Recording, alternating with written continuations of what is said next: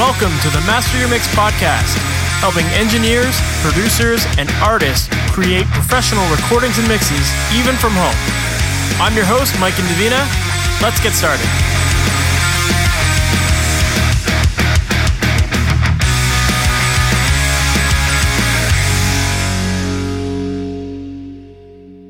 Guys, welcome to the Master Your Mix podcast. My name is Mike Indovina, and thanks for hanging out with me today.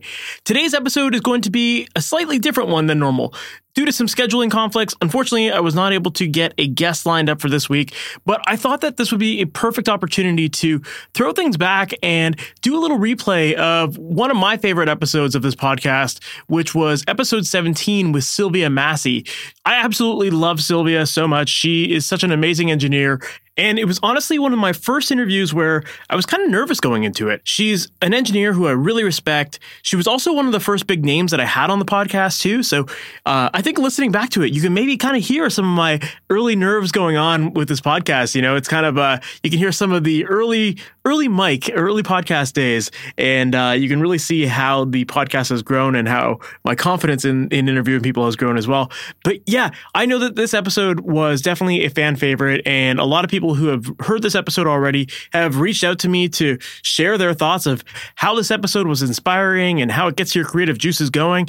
And that's exactly what Sylvia is great at. So yeah, I figured that this episode would be a great episode to go back to. So with that said, let's dive into it. And then next week we'll be back to our regularly scheduled program. I've got a ton of great interviews lined up and I'm looking forward to those as well. But for now, let's go back to episode 17 with Sylvia Massy. Today's guest is Sylvia Massy, and I am so stoked to have her on. I think that Sylvia is one of the most creative engineers out there, and I really love her approach to recording. If you're not too familiar with her, she's a music producer who has been awarded over 25 gold and platinum records. She's got several Grammy nominated albums. She's worked with a ton of major acts such as Tool, System of a Down, Johnny Cash, Prince, the Red Hot Chili Peppers, you name it and she's really well known for her unusual and sometimes dangerous production techniques. She's actually recently come out with a book called Recording Unhinged Creative and Unconventional Music Recording Techniques. And guys, you need to check out this book. It's an amazing book. Once you read it, you'll feel so inspired and you'll learn so many new techniques to try out and experiment with in the studio. I just absolutely loved it. I'll include a link in the show notes for where you can purchase it. You have to check it out. It's an amazing book. So I'm really excited for you guys to hear this interview. So let's dive right in. Sylvia, thank you so much for being on the podcast. I really appreciate it. Sure, you bet. So, for people who might not be familiar with your story and who you are and how you got started, can you give me a little bit of background on, on your journey becoming an engineer?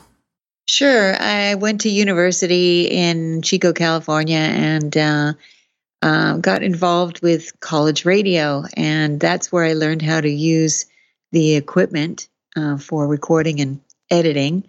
And um, then I got involved in my own band and used some of that radio station equipment to record that band. And I and it turned out pretty good. So other people asked me to record them too. So from the very beginning I, I was producing. So it wasn't something that I grew into. It was it was what was needed at the time at the beginning. As I continued to produce other people, I uh, created a pretty good discography and attracted some new artist to uh, to inquire about my services, and that's when I got involved with a couple record labels, indie record labels, and I did a lot of San Francisco punk, and uh, that was a great experience. That led me to work uh, with Kirk Hammett on a co-production of a band called the Sea Hags, and uh, they got a deal with a major label and went to Los Angeles to record that. I was a bit disappointed that they didn't use me for the their major label project, but that was the point when I realized that I if I really wanted to have a career in music producing and mixing and engineering, I really had to go to Los Angeles because at the time I was living in San Francisco. And um, so I packed up and I went to LA. I couldn't really get a studio job when I first got into town because no one knew me. Uh, so I basically started from ground up and was working at Tower Records when I met people in a band called Green Jello, and that was a, a band. They they eventually changed their name because General uh, General Foods said no, you can't use that. Hmm. You can't use Jello, so they changed it to Green Jelly.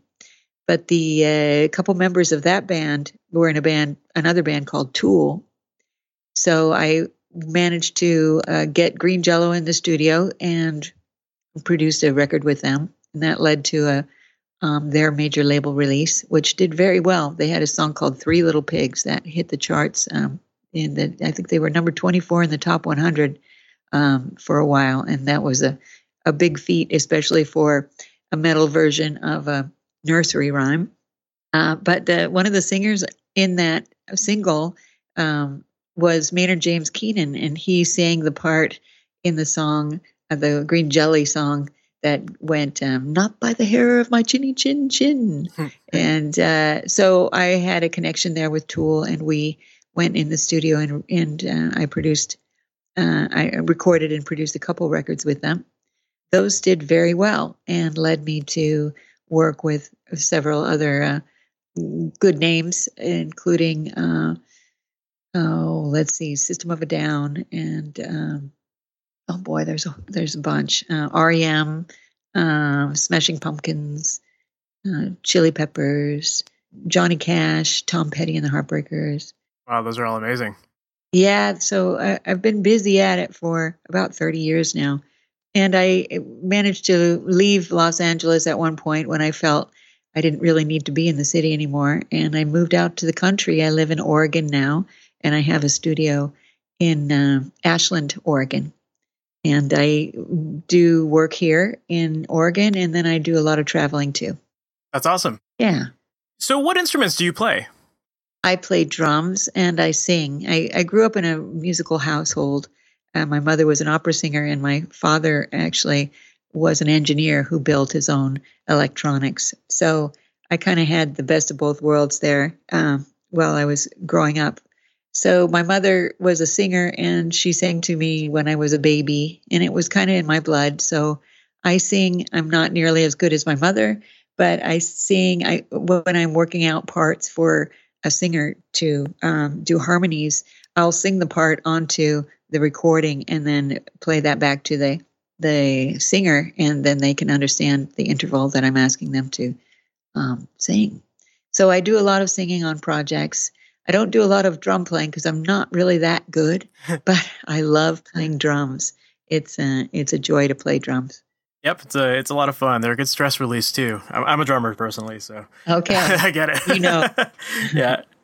Tell me a little bit about your studio setup these days. What kind of gear do you have?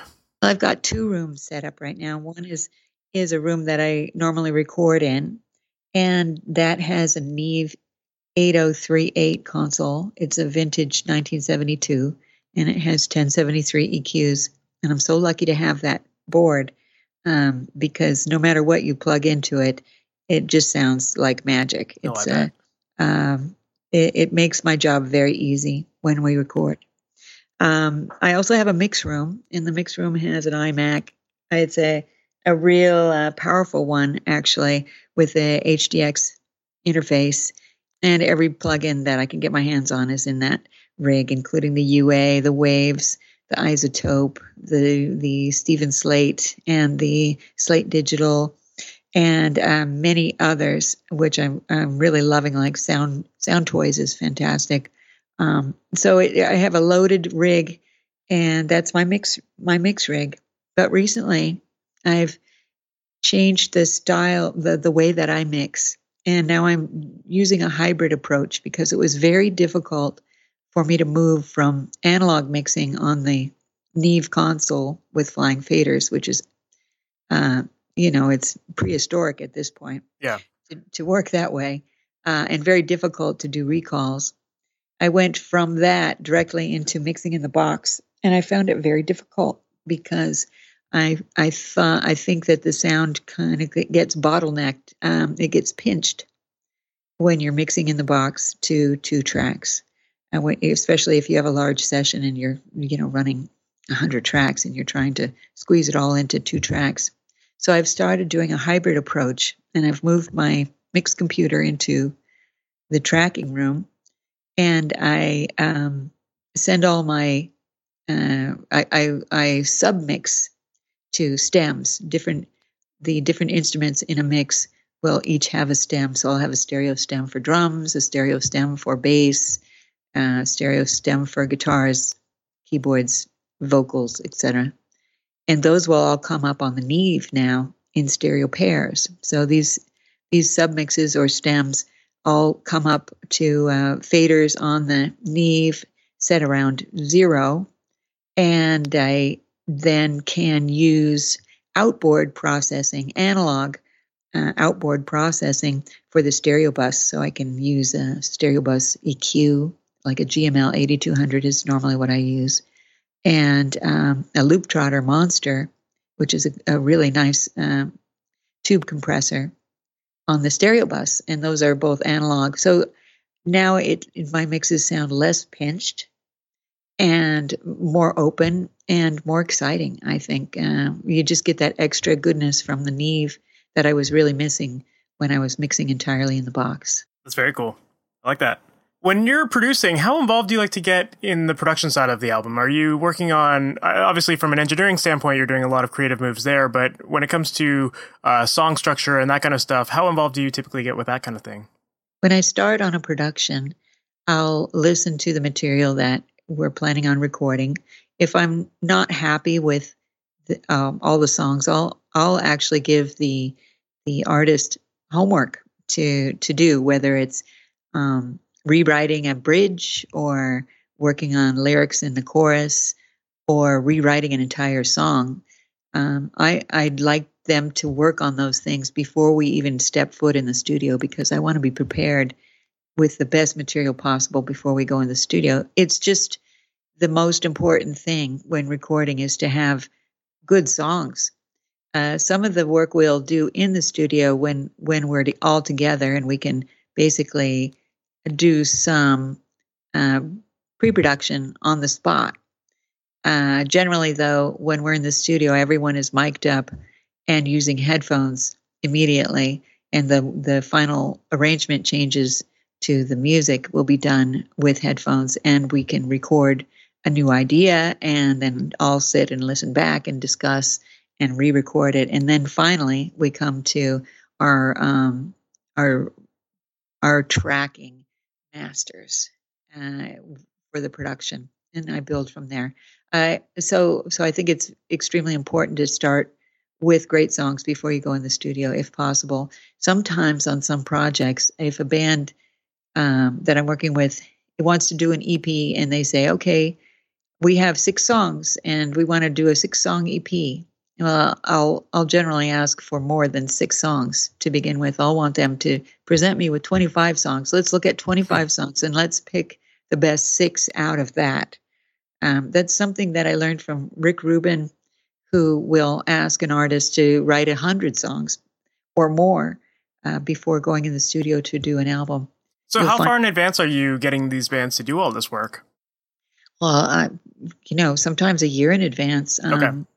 Yeah, or six months in advance. Uh, generally, we'll figure out when we'll we will be going in the studio and book those days ahead of time, and then we start uh, um, conversations v- by Skype and email generally, uh, where we're sending files back and forth and getting together uh, on these calls to discuss how to improve the songs or where to go and what direction we want to go in.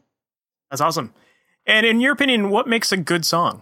I like there to be um, dynamic. I, I, like there to be uh, um, a message, but in particular, I want there to be hooks, and that would be musical hooks, melodies that are really sticky, uh, lyrical hooks that are um, memorable phrases that you can remember when you're finished listening to the song.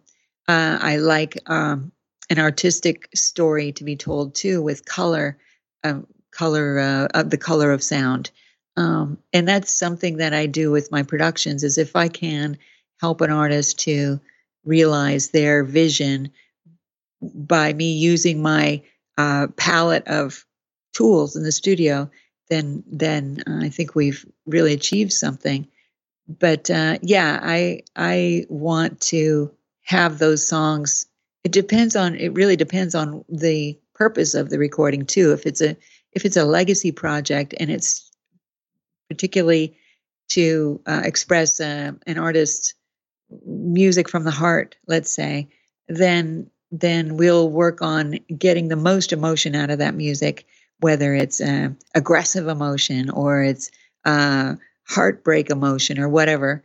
Um, but if it's for a commercial uh, venture that they want to release it to go on Spotify or to compete with other commercial, um, let's say uh, pop music or rock rock music, then I'll um, I'll go in a different direction. I'll I'll want to make sure it ha- the songs have elements to compete. But I, but in particular, music is a way to express emotion without words, and the the music needs to do that. Whether it's joy, whether it's pain, I want to make sure that the music really has a feeling. You you um, you get the message of the music when you listen to it. That's great. I agree with all of that. So I guess going back to your idea of having an artist make multiple, uh, having more songs than you need to record, what are some common mistakes that you see artists making before they enter the studio, whether it's with their writing or just when they come into the studio in general? Well, one thing that I've I've encountered before, which um, is difficult, sometimes difficult to overcome, is if an artist writes a song and maybe this song has kind of been floating around in the repertoire for a while. They are very used to it being a certain way, and it's really hard for them to hear a new way. So if I make suggestions and say, please write write a different intro or let's work on the lyrics, change the lyrics in the chorus. Let's write a new um, melody. Let's simplify the melody in the chorus. Well, it will be virtually impossible for the artist to come up with a new part because they the the old part is so embedded in their memory. Um, that seems to be something that happens time time and time again. So I would recommend that uh, the artists are versatile and um, and to not be entirely precious about how things are written or what happens to a song as far as changing things in the studio. There's a saying that um, that uh, have about musicians and writing is if if they feel like they are giving something away, like changing something that they didn't want to change, just for the sake of of uh, trying a new idea or uh, getting to a new place that they want to go, um, and they're disappointed with the result, just just remember that you have an oil well that you can just pump some more oil. If you feel like you've lost a song, just write another song. So there's there should be a lot of of um, a lot of oil to uh, to to pump out and make more music. Yep, for sure. I, I definitely understand that analogy for sure. Let's shift some gears to mixing. When you start a mix, what's your mindset going into it? Where do you typically start? What are you listening for? When I start a mix, I try to make sure my foundation is really strong and then build on that.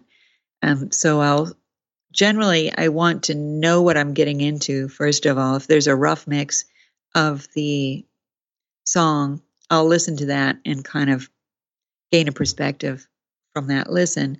And then I'll start by bringing up the drum tracks. I'll balance out the drum tracks generally if if it's rock music then I'll look at the drums, the kick and snare and I'll augment usually I will augment the kick and snare by duplicating those original tracks and then adding a, a sample I use um, the uh, Steven Slate Trigger 2 to add samples. I have a library of samples that I've collected over the years. And I'll augment the kick and snare with my own samples those won't be the loudest thing in the mix. They'll actually be tucked in underneath the the the uh, original kick and snare just to give it a little strength. Then I will add the bass. I want I want this the frequency spectrum to be wide, so have a lot of uh, sub frequencies as well as a lot of sparkle. So I'll I'll work on that as I build the tracks.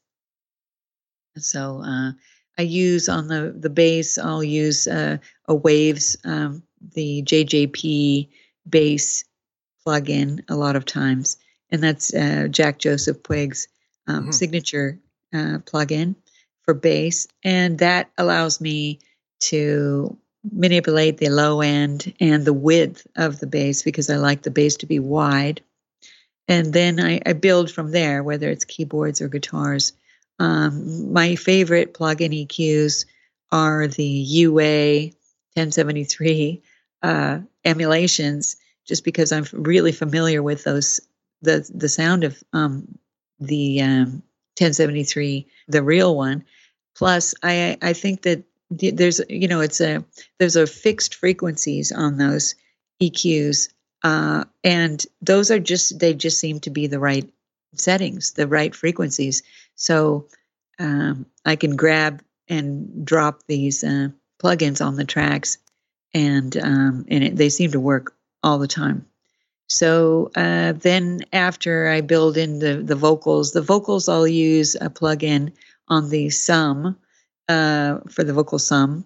I'll use a um, Slate Digital virtual mix rack, and they have a nice EQ, and I use their uh, 1176 emulation for that.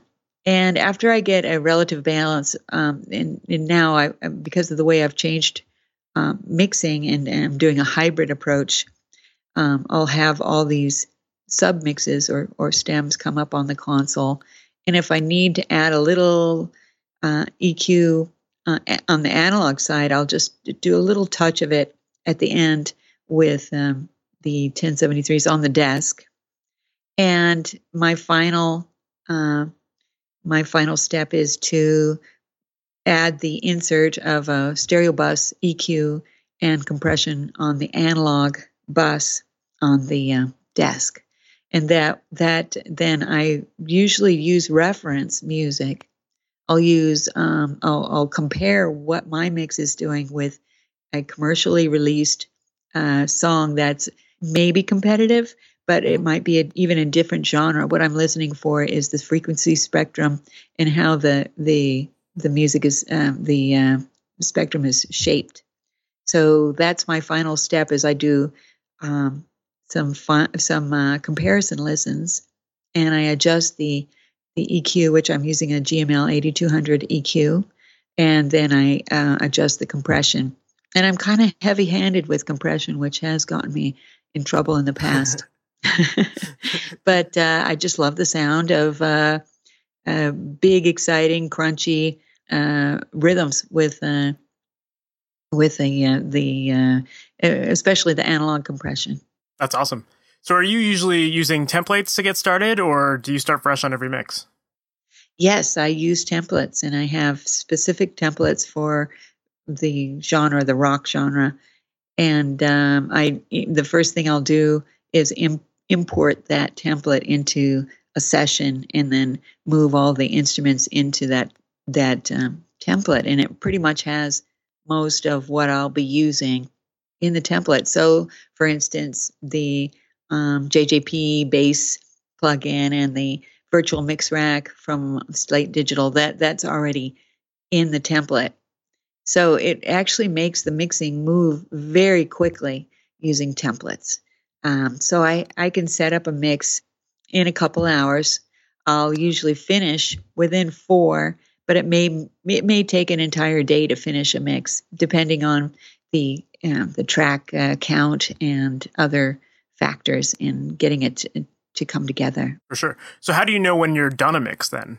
What what's that deciding point in your process? I kind of have a list of things that I that are must dos with any new mix.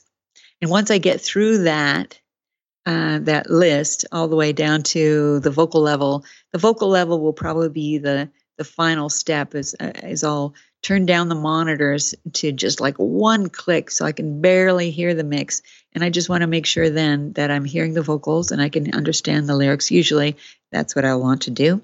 Um, and I and the other trick is to be able to hear the bass at extremely low levels. And when I can hear all that, um, but the depth is there for the rest of, of the mix, then I think I'm I'm finished.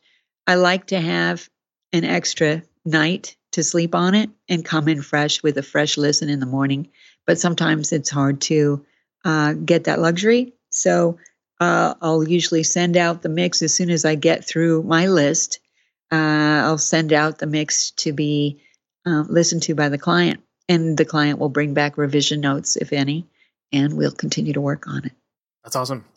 Now, when I think of certain producers, I have a certain association with them. So you had mentioned Rick Rubin earlier, and, and for him, you know, I think that he is like the fan producer. He makes that album that the fans want to listen to, that has that classic sound, and and you kind of know what you're going to get when when you think of Rick Rubin.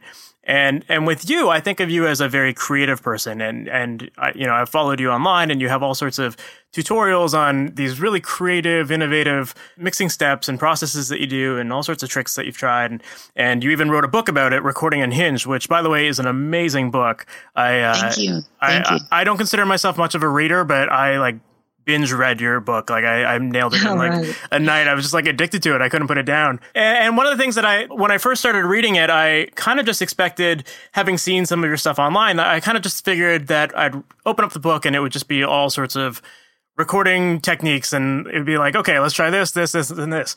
But instead, I really found that after I was done the book, I, I felt really inspired. That was the biggest takeaway from it. And, uh, you know, I, I felt that there was, a lot of creativity that can be done in the studio and a lot of thinking outside of the box and and uh, I, I, that really came across in your book and I really appreciated that.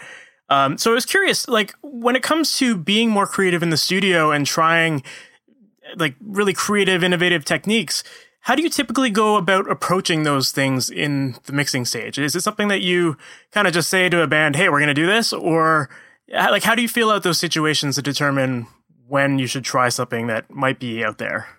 Well, I had some great teachers when I was starting to mix who taught me the idea of using broad strokes when you mix. Um, there was a producer named Pat McCarthy, and um, I worked with him on some REM mixes.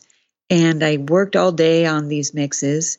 And he came in and he saw this was during uh, the time when we were using a moving fader automation and analog console, and he saw all these little movements on these faders. I had meticulously gone through and done these rides on all the faders, and he came in and he says, "Well, we're going to stop all that." And he, and uh, what I learned is that you can do so much with broad strokes.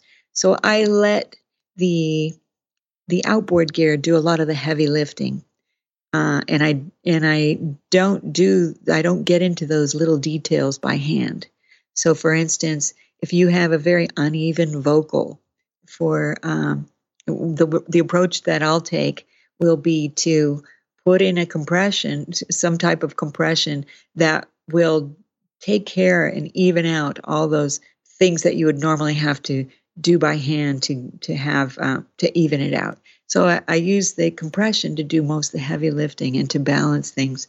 Um, also, when I'm using stems and, or submixes in a template, I'll I'll use the submix uh, for a global EQ or compression for that instrument instead of putting plugins on every single track which I've I open up some people's sessions and I see this this burden of every single track has some kind of compression. Instead of doing that, then I I'll just put a a global EQ or a global compression across the the submix. And everything sounds so much better when you simplify. So Pat McCarthy taught taught me how to simplify, and Rick Rubin really taught me how to uh, focus so you can take a an element of your mix and decide from section to section what is the focus and let that come up front. A lot of times it'll be the vocals will be the focus and the vocals you'll find on rick rubin's productions are generally very dry and to have a dry vocal brings it right up in front of you. So the the background music can be um, a blur even and it can be unfocused and if if the background is unfocused then whatever you have dry comes even closer to you So that was something I learned with Rick. Also, with Rick, he he did something so simple and beautiful in the mixes that I, I do to this day. And that's something he called slippery fader. And that's where you take the stereo bus on an analog console and you have your entire mix going through that stereo bus and you just make minute changes to the level of the entire mix. Let's say when a chorus comes, you just push it up a couple dB for the chorus and then drop it back when it hits the next verse. You're only you're you're actually raising and lowering the level of the entire mix. And it's so si- simple but so effective to create dynamics in the songs. Uh, and you'll hear that also in his productions where there somehow the chorus always jumps out because he's doing these minute changes in the overall mix. It's a, it's a, it, these are broad strokes, and that I think uh, is uh, something that I learned from these people um, that I've really uh, carried with me through my career. That's awesome. Now, in terms of kind of doing more of the uh, experimental things when you're producing bands, I know that in your book you talk about shooting a piano with a rifle or yeah. throwing guitars off cliffs and all that kind of stuff like that. How how do you convince a band that that's the right call to make? well, uh, you know, uh, a lot of times we'll schedule a recording session and I'll be very careful to make sure we have enough time to do all the important stuff, you know, the foundation tracks and we won't have uh, an opportunity to do the experimenting until the end. But I will schedule a special day or even two days at the end of the the recording session for us to have some fun. Everybody then, while we're recording, is looking forward to these last two days. And everybody throughout the recording process is writing down little ideas or just we're discussing, yeah, let's uh, let's play a guitar through a light bulb, you know, or let's uh, throw a guitar off a cliff, or let's set up the whole band in a in a the back of a truck and let's record it going across a bridge, or you know, whatever. We we've done some crazy things, but those things don't happen unless all the work, all the the important work is done.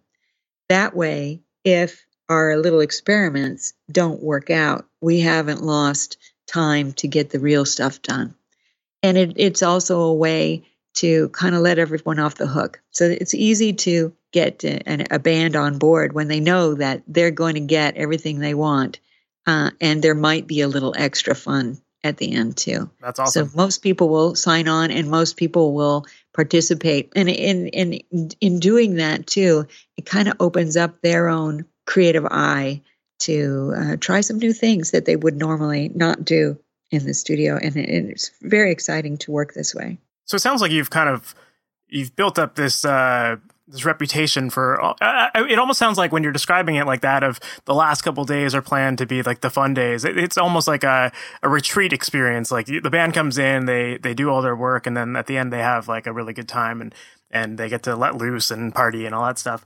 Um, it is. It's like a reward at the end of hard work, you know. Yeah, and and would you say that that's like I was talking with Richard Chycki uh, recently, and he had talked about just having fun in the studio and how that has such a major impact on how people perceive you and how they want to continue to work with you after the fact. And and would you say that that's something that has definitely helped your your career and the longevity of it and and the repeat customers and all, and all that? Sure. The the clients that I've worked with, you know, uh, 25 years ago, I'm I'm currently still working with them. They they we uh, have uh, long um, histories together and and continue to to make great music.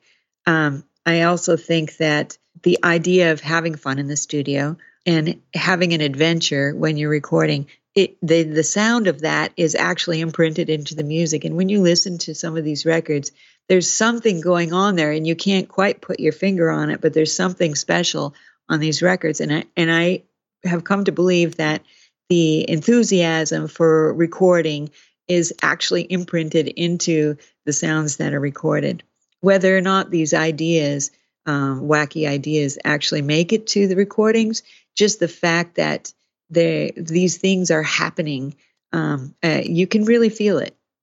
Yeah, I, I, would definitely say that. And even just watching some of the videos that you've posted online, if you just look around the room and see everybody's faces, like they're all just so into it. And, and you could tell that in that moment, that's the experience that they're taking home from, from their sessions. And, and that's what they're going to remember, right?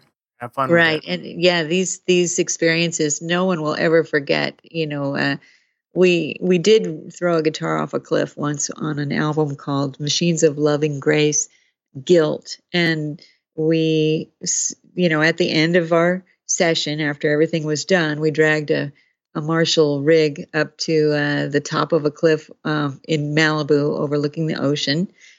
And hmm. uh, had a sacrificial guitar got some crazy feedback on it with a really long instrument cable and threw it off the cliff and we recorded it. And it was just such a big event. Uh, it was it was really fun. Uh, ultimately the sound of it never made it to the record because it just it just didn't fit anywhere we tried it in as a segue or as a solo and it just did not fit but it doesn't matter because everybody in that uh, who who was there for that will never ever ever forget it. Yeah, for sure. I, I definitely can see how that would be possible. Yeah. So, in terms of like some of these really creative ideas like that, like who's inspiring these? How how is that coming up? You you'd mentioned that sometimes the artists come to you or they write down ideas. Like what what what inspires you to try these new things? a lot of things happen just in normal normal conversation during normal conversation someone will mention something about a, a, a venue um, in uh, germany under underground uh, in a salt mine um, and, I, and i'll listen to that and i'll think oh my god that's going to be an incredible space to record in. So i'll kind of make a mental note of that.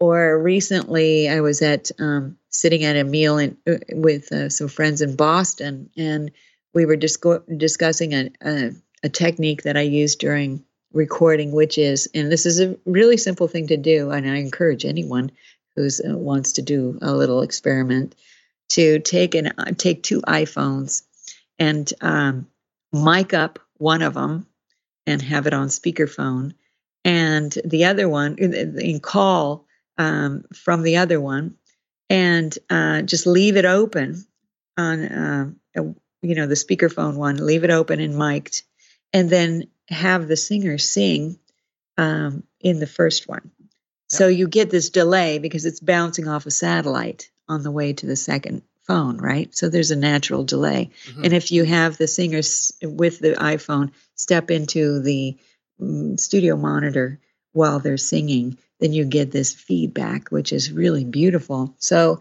it's a great way to get a feedback. Anyway, we were sitting talking at dinner about this, and someone mentioned that um, with uh, shortwave radio, the radio operators will transmit a signal uh, to the moon and bounce and actually reflect the radio signal off the moon and then back to Earth. So this is now there there was I stuck a pin in that. That was like, oh my God, I'm going to do a moon delay. And I haven't found the artist to do it yet, but uh, that's my next challenge is to actually record a singer singing through uh, a microphone that is being transmitted to bounce off the moon and then come back, and then we'll record the radio as it's uh, as it's being transmitted to it. That's amazing that will be an amazing day. you, mu- you must have like a massive list of all of these ideas now.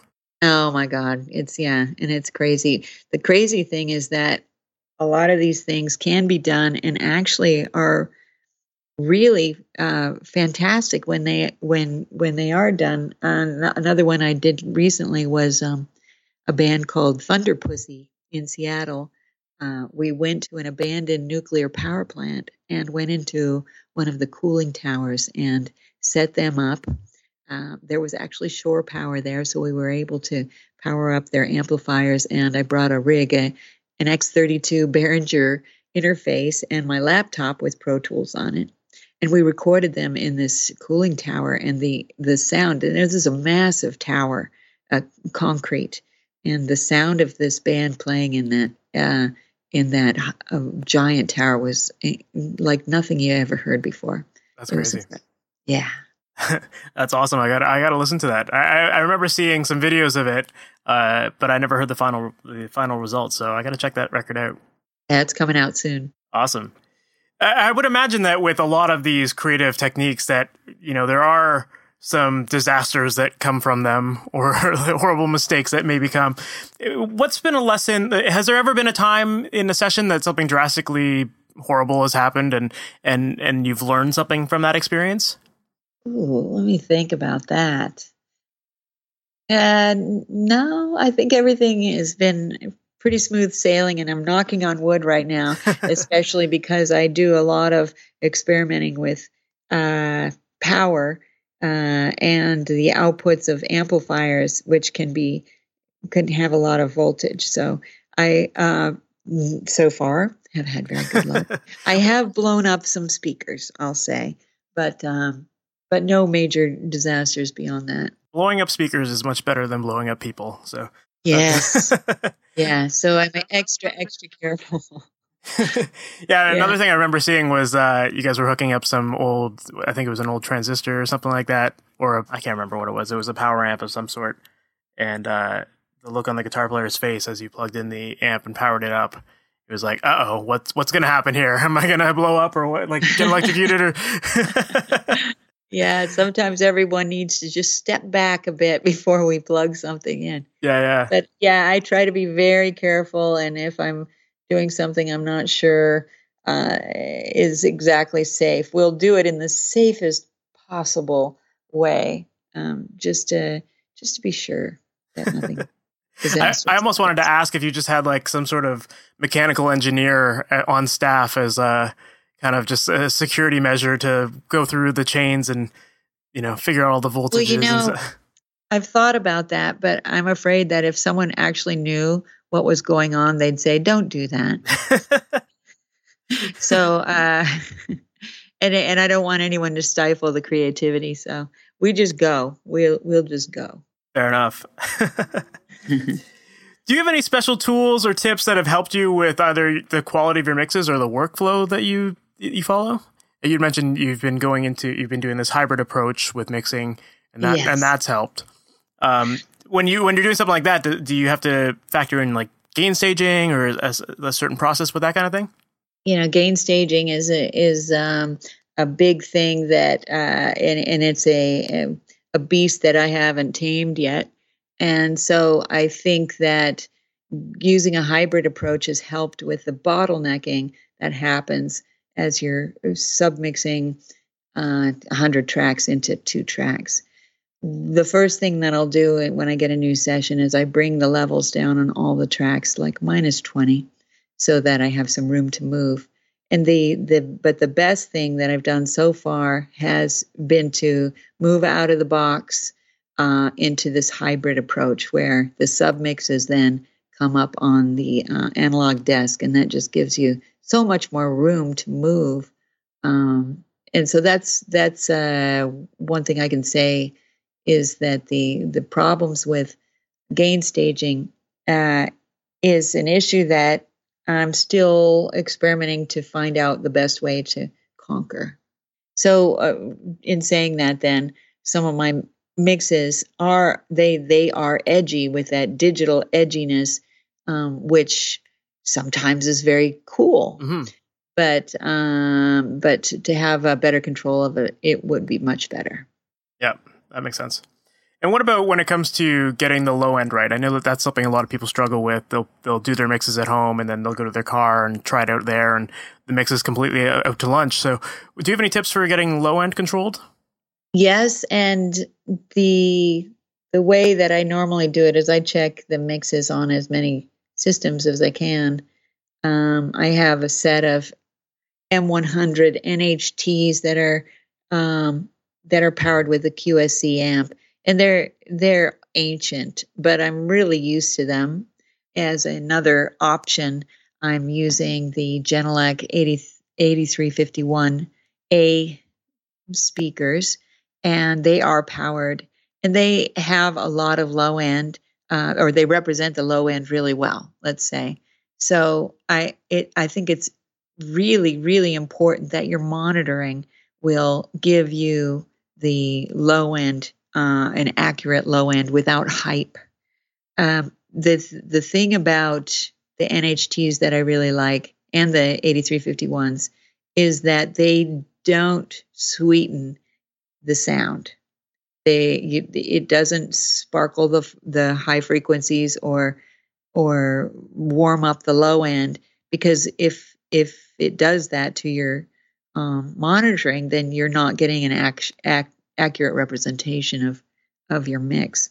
So monitoring is everything. I can highly recommend these Genelec 8351 um, A uh, ma- uh, monitors. Um, I think they're relatively reasonably priced and they're really well built. Um, and uh, so far, they have been fantastic for mixing. Plus, they have a software and a little microphone that comes with the the monitors that you set up in your mix room, and it it will uh, scan the room and adjust the EQ to that room. So every time I move, if I move my mix rig to an, a new room, I just rescan it, and the software will adjust the the EQ on the speakers. It's really a great, great idea. That's great. What's a good lesson that you've learned from working with another producer or mixing engineer?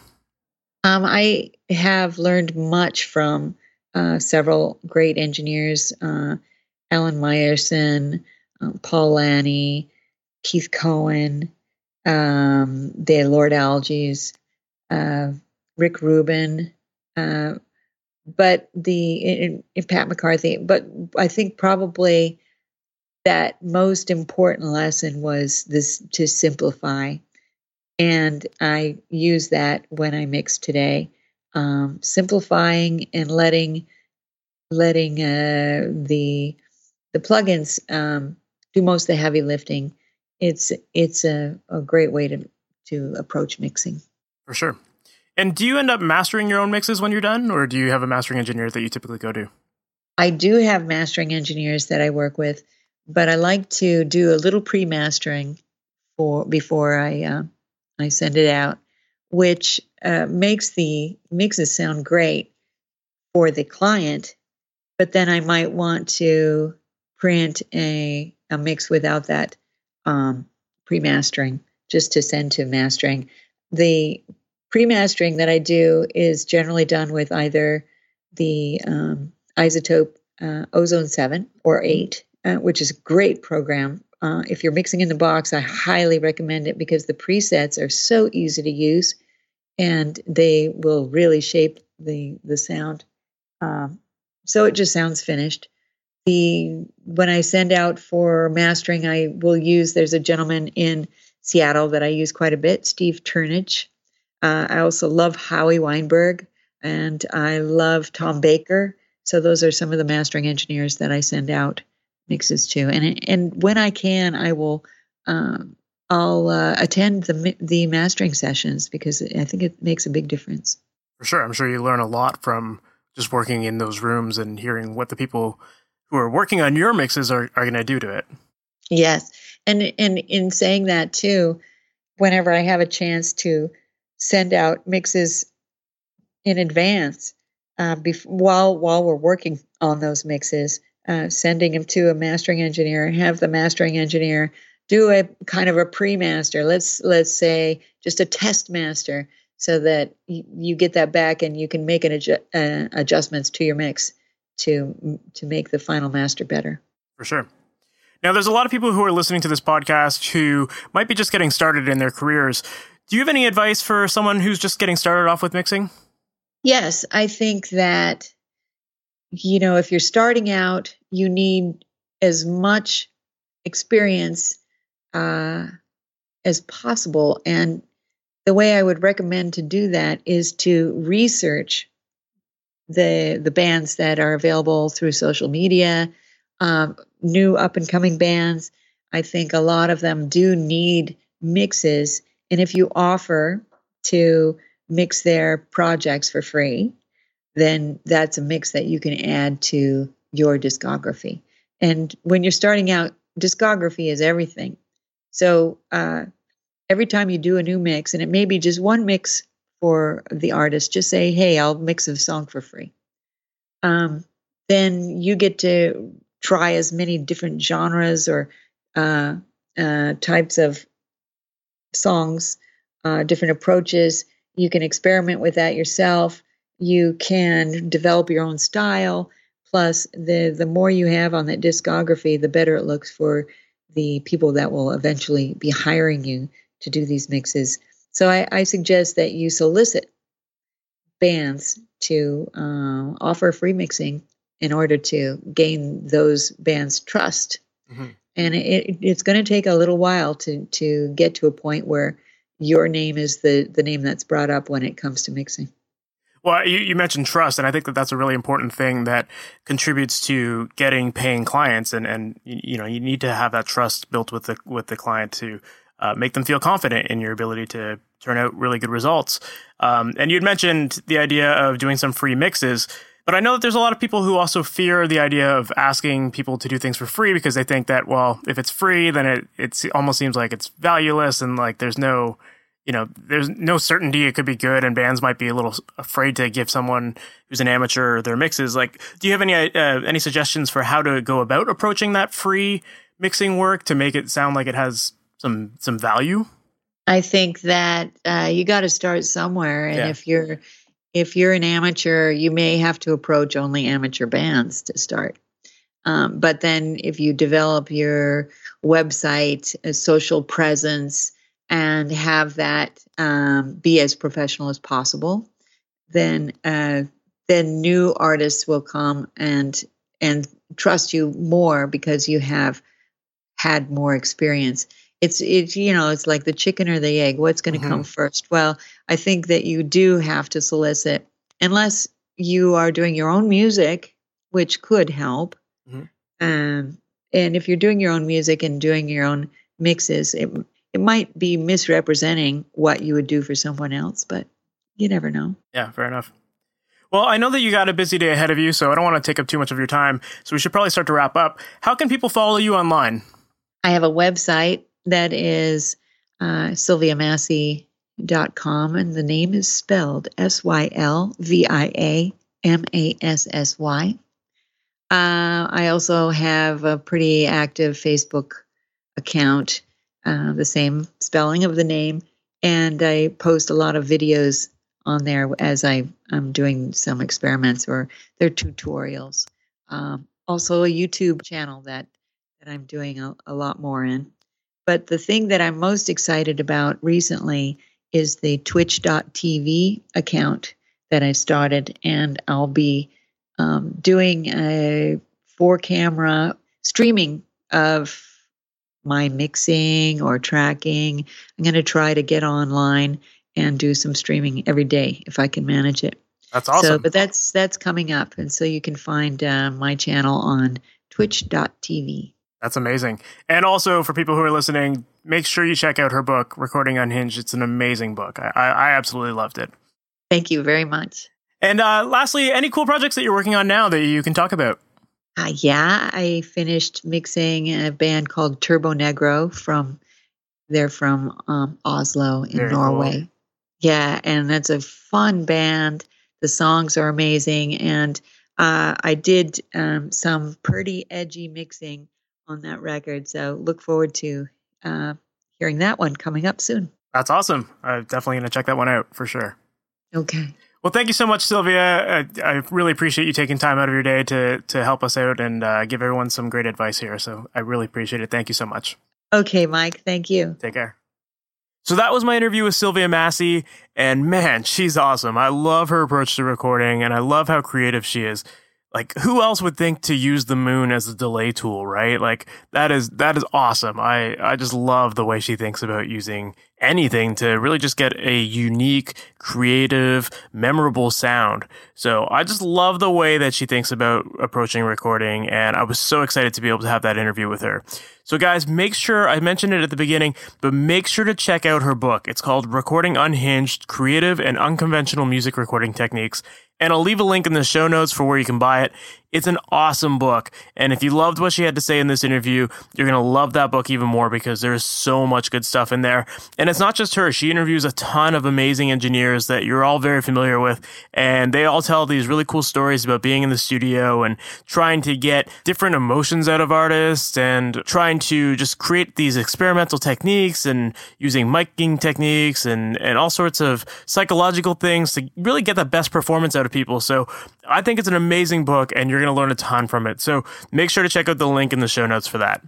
And also, like I mentioned at the beginning, if you haven't had a chance to check out masteryourmix.com yet, make sure to check it out. I'm currently giving away a free copy of my ultimate mixing blueprint, which is a guide to using EQ and compression in your mixes. So make sure to go to the website, sign up, and I'll send a free copy directly to your email. And once you do, I'll also add you to my mailing list. And every week I'll send you new podcast episodes, video tutorials, tips and tricks, and a whole bunch of other great stuff to help you with improving your music production. So make sure to check out masteryourmix.com. So that's it for today's episode. Thank you so much for listening, and I'll talk to you in the next episode. Take care, guys. Thanks for listening to the Master Your Mix podcast. To have your questions answered, submit your questions to questions at masteryourmix.com. Please go to iTunes and subscribe and leave a review. And for more information on how you can improve your mixes, visit masteryourmix.com.